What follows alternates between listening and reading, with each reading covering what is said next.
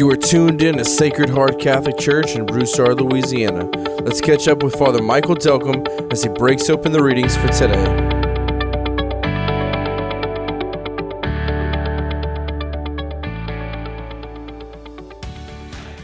So you heard the story. Andrew and another disciple were with John the Baptist. John the Baptist points to Jesus and, in a celebratory fashion, says, Behold, the Lamb of God. You go follow him. The disciples go, they begin to follow Jesus. Jesus turns around, sees them, asks them that beautiful question What are you looking for? It's a question we can all ask ourselves. And they say, Jesus, we want to we wanna come with you. We want to we want to come learn from you. We want to come sit at your feet. So they go and spend time with him. And Andrew realizes that they may be in the presence of the Messiah. So Andrew goes, gets his brother, Simon, and tells his brother, Simon, we think we found the one. We think we found the one that our people have been waiting for, that our people have been longing for. We think we have found the Messiah. And so Simon comes with Andrew to be with Jesus. First time he meets Jesus. And Jesus looks at Simon and says, Simon, son of John, from now on you will be called Peter, which is translated the rock. Jesus gives Simon a new name. Isn't that interesting? Have you ever met someone? First time you meet them, you just tell them, I'm going to call you by a different name. Kind of bold, kind of interesting. What exactly was Jesus doing? How could Jesus get away with this? Well, the, we know that the rock will soon become understood why Jesus wants to call Simon the Rock. He will be the foundation of the church. He will become the first pope on which Jesus will build the church. Jesus, when he looked at Simon, was able to see Peter. I want you to think about this. When Jesus looked at Simon, he was able to see the man that he was to become. Simon couldn't see it. His brother couldn't see it. The other disciples with Jesus couldn't see it, but Jesus could see it. And what Jesus was about to do for the next three years was that Jesus was about to pull Peter out of Simon. He was going to pull the saint out of the fisherman. He was going to pull the man that he saw that no one could see, the man that was going to change completely by following and being around Jesus. Simon was not St. Peter when Jesus called him, but Jesus saw St. Peter. After spending time with him, he, be, he would begin to change his thoughts, his behaviors, his habits, his attitudes. He would become a saint. But it was only through the process of spending more time with Jesus, the process of conversion, the process of giving his life over to Jesus as he pulled this man out of him. St. Peter. So I want to ask you the question how many of you in here want to be a saint?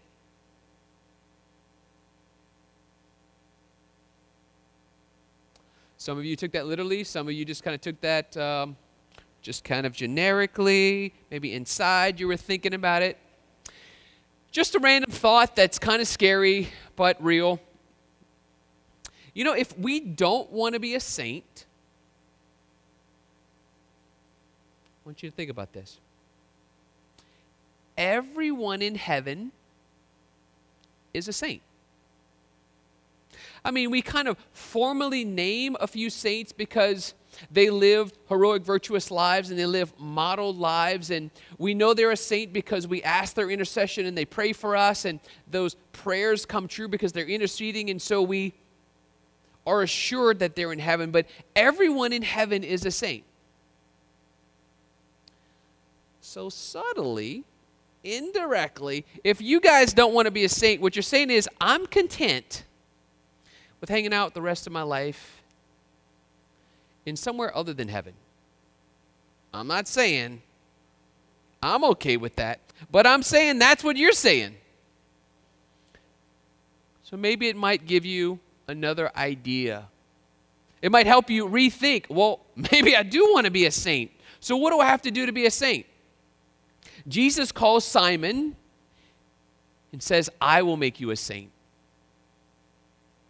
I'm going to call you Peter. I'm going to make you the rock, the foundation of my church. I am going to do great things through you, Peter. I am going to take you away from being a fisher of fish and be a fisher of men. And that takes time, that takes conversion, that takes work. So, my question to you is Are you willing to do the work? Are you willing to let God do work in you? Are you willing to let God change you? Because God wants to make all of us in here saints. He does. When God looks at you, when He looks at me, He sees someone that you are unable to see. He sees someone of greatness. He sees who He created you to be His son and His daughter. He sees a vessel that if you would simply be open to His grace, He could change the world through you. We could all be saints if we would let God change and move in our lives. If we would give God our mind and our heart and our will, if we would give God our fear of what it might mean for us to grow in holiness. So today, I want to help you take one step to becoming a saint. I want to help you take one step to allow Jesus to pull the Peter out of you that he sees. Are you ready? Wow. Wow. Just storming heaven. I mean, we are storming heaven. We're like knocking the door open. Listen. For those of you who are ready, we are going to talk about 2021, how to make 2021 a year where you grow in holiness. I'm not sure if you made a New Year's resolution yet. I'm not sure if you made a goal yet this year, but I'm going to help you make at least one goal this year. If I want to grow personally, I often look at areas that I'm weak in. I often look at areas that I want to grow in. And if I want to grow in holiness, I want to look at one area that I keep hurting God the most because I don't want to keep hurting God the most. I want to look at an attitude. I want to look at a behavior. Our church calls that sins are vices. Today, I want to talk about seven deadly sins, and I want to talk about the opposite of those sins, which is called virtues. The church, over the history of time, has basically said look, all of our sins can be wrapped up into seven of them, the main ones. And if we want to grow in holiness, we would work on the opposite of those seven sins, which is a virtue. S- Peter formerly known as Simon, probably had a lot of those sins in his life. He certainly had more than he did three years later. But he began to work on them. He began to change his behaviors. He began to change his attitude. And so today, as you are listening to this homily, what I want you to think of is what is my dominant sin? What is my predominant sin? We all have sin. We all can go to confession and, and name 10 sins, but there is one sin in our life that kind of elevates itself. It kind of rises to the surface. It's the sin that we would call the one thing that most gets in my way of growing in holiness. It most hurts God. So I want you to be listening, and I want you to identify your dominant sin today. It could mean the difference between and so maybe a little motivation to listen, right? Okay. Whew. Here we go. First one. gluttony. It's a deadly sin. We all have heard it. We all kind of know about it. Gluttony, right? Gluttony, typically, in a simple way, I, I eat or I consume whatever I need and I'm full. And then I go back and I keep eating. Gluttony at its heart is, is wanting more than I really need. I can be a glutton for food, but I can be a glutton for so many other things. I can be a glutton for money. I can be a glutton for possessions. I can be a glutton for fill in the blank. Gluttony, seeking comfort from food for drink rather than seeking comfort from the Lord. It's basically a lack of discipline in my life when I've had enough, choosing to allow enough to be enough. Perhaps gluttony is your main sin, your dominant sin. Maybe it's not. We're going to talk about the opposite virtue in a little later, but I want you to be thinking about these things, thinking about your own life. How can you grow in holiness? We're going to pick one thing. Second one is greed. Do I want more than I need? Do I constantly seek to obtain more money, more power, more things, the next bigger, better, brighter object? Do I lack the desire to share with others. Always wanting, always looking to consume towards me. I'm never really other centered. Greed. We've gone over gluttony, we've gone over greed. Third one is sloth, or just a laziness. Do you procrastinate, put things off simply because you don't want to do it? lacking the motivation and drive to accomplish and finish things. It's basically, I know there's some things I need to do, I just don't feel like doing it, so I'm not going to do it. I live off of how I feel rather than doing things because it's the right thing to do. It's something I need to do.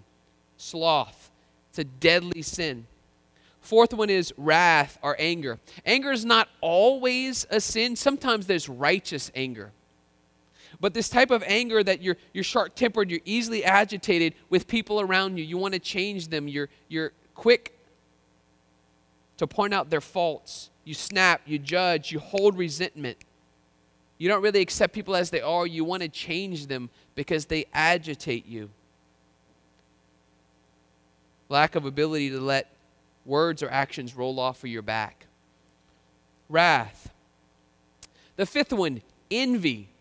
I'm always looking at what other people have. I'm always jealous of what other people have. I'm never content with what I have. I always want and compare myself to other people. They're always more beautiful than me. They're always smarter than me. They're always more athletic than me. They're always getting the breaks, and I never get the breaks. I want the type of house they have. I want the type of car they have. I, I want this. I want this. I'm never content with what I have always jealous of what everyone else has. Pride. Find it difficult to admit when I'm wrong or to ask for forgiveness. Have difficulty having healthy conversations with someone who disagrees with me. feel like I'm always have to be first always have to be recognized. Pride. The last one would be lust. Do I use other people for my personal benefit? We'll look at pictures or videos that degrade the dignity of the human person or my marriage. Or think of others in a way that results in sinful thoughts or actions or behaviors. I lack the strength to only love people for who they are and I want to use people for what I can get out of them. We can lust in so many different ways, but lust is something that enters into our heart and it keeps us from being able to love. These are all seven deadly ways in which you are being kept from being the saint that God's calling you to be. You ever had a um, you ever had a drain that really didn't drain well? It's kind of nasty, right? Like you're taking a shower and it just gets kind of it's kind of clogged and the water starts building up. You ever take a shower like standing in like standing water? That's nasty. You ever like had a sink and you know you go to like run some stuff in the sink and it just ugh, it starts like bubbling up. Like, like the, the gradu, like the nasty stuff comes out, right? What's the solution? Like, you're thinking, there must be something clogged in the drain because what's supposed to happen is I run water, the water goes in the drain, and it goes wherever that water goes. But something's not working. There's some plaque, there's some buildup, there's something. I need to put something like Drano in this pipe to unclog so it flows freely. Same thing with us and God. Like the grace of God wants to flow freely through our lives. But we have obstacles, we have things that get in the way of God changing our whole life. And there are sin, there are our behaviors. Sometimes we're attached to these vices, these seven deadly sins. And so this year, I want you to identify one sin that's your dominant sin. And we're going to work on the opposite. You ready to talk about the opposite? Here we go. For those of you who identify with gluttony, I want you to work on self control this whole year. I'm asking you to work on one thing self control. You can work on self control with little things and eventually work up to big things. What's, a, what's an example of a little thing? You wake up and your alarm goes off. This is super little, right? You ready? Instead of hitting snooze, you actually get up out of the bed. You're exercising self control. You know, I can hit the snooze, but just because I can doesn't mean I should. And I'm going to get out. Oh, that's one exercise. You know what? I can say yes and I can say no. You go brush your teeth. This is like first two minutes of the day. You come out of the, your room and your bed is unmade. I don't want to make up the bed. Somebody else will make it up. Whoa, stop. Go make up your bed. You didn't want to, but you chose to. Self control. Imagine if you would do that all throughout the day. So when the big things come, when the big temptations come, when the gluttony comes, right? The you cook a big meal, everything's in front of you. You eat and you're full, you actually feel full. You can say, "You know what? I'm going to say no." Cuz I've been saying no all day, and I'm capable of saying no. Food or drink do not control me. Okay. Practice that. Write it down. Greed, for those of you who struggle with greed, try being more generous. Now, this is going to hurt. People who are greedy, they're just greedy. We, we, we want to have everything, we want to keep everything. Our focus is on us. What you want to work on is giving things away, giving little things, giving big things, you want to know where it hurts? Give like money away. Give your possessions away. Give things that you really love away. You'll begin to see how much these things have control over you. And as you give them away, you will become free. Your heart will become free. You'll be able to notice more and more the needs of other people around you. Work on being generous if you struggle with greed. Third thing, sloth. Just lazy. Just don't feel like it, right? Work on being diligent at your task. Be very clear on what you need to do and just do it because you need to do it, not because you feel like doing it. Work on doing things that you don't feel like doing, but you know you need to do. Four, wrath or anger. Just try forgiving people intentionally try forgiving people. I know it's hard because your core sin is wrath and anger. But try and pray, God, help me to forgive the people who have hurt me. Look over your life and see who are the people you keep holding on to with resentment and bitterness. Try forgiving them. Envy, those of you who are envious of other people. Try being grateful Try looking at your life and actually taking an assessment of everything you have as a blessing from God. I know some people do a, gratitude journal. they just go through and like every day I'm going to do 10 things that I'm grateful for. I'm grateful for the fact that I can breathe. I'm grateful for the fact that I have, five, you know, 10 fingers, 10 toes. I'm grateful that I still have a little bit of hair. Like I'm grateful that I can see. I'm grateful that I can hear. The more I become aware of how much I have, and the more I'm grateful for it, the less I'm going to want what I don't have. Work on gratitude. Pride. Oh, look at me I'm the best preacher in the world. Everybody wants to hear me. Mr. Me Planet, right? Pride. What might I work on? Complimenting other people. Like actually looking at other people and actually affirming them, trying to lift other people up around me.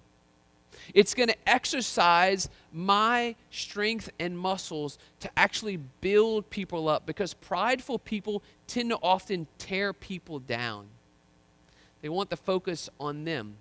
If I'm intentionally looking at other people, trying to affirm other people, building them up, I'm practicing humility. And finally, lust. Just stirring up lust, stirring up just this, this desire to use other people for my own benefit. Work on chastity. Like, let's get practical. Let's look at how we're using these phones. Let's look at how we're using our computer. Let's look at how we're using our time when we're bored, when we're angry, when we're tired, when we're lonely. What are we doing? Can I pick up a good, healthy habit rather than the things that lead me to lust? A chaste heart. Single people can lust, married people can lust.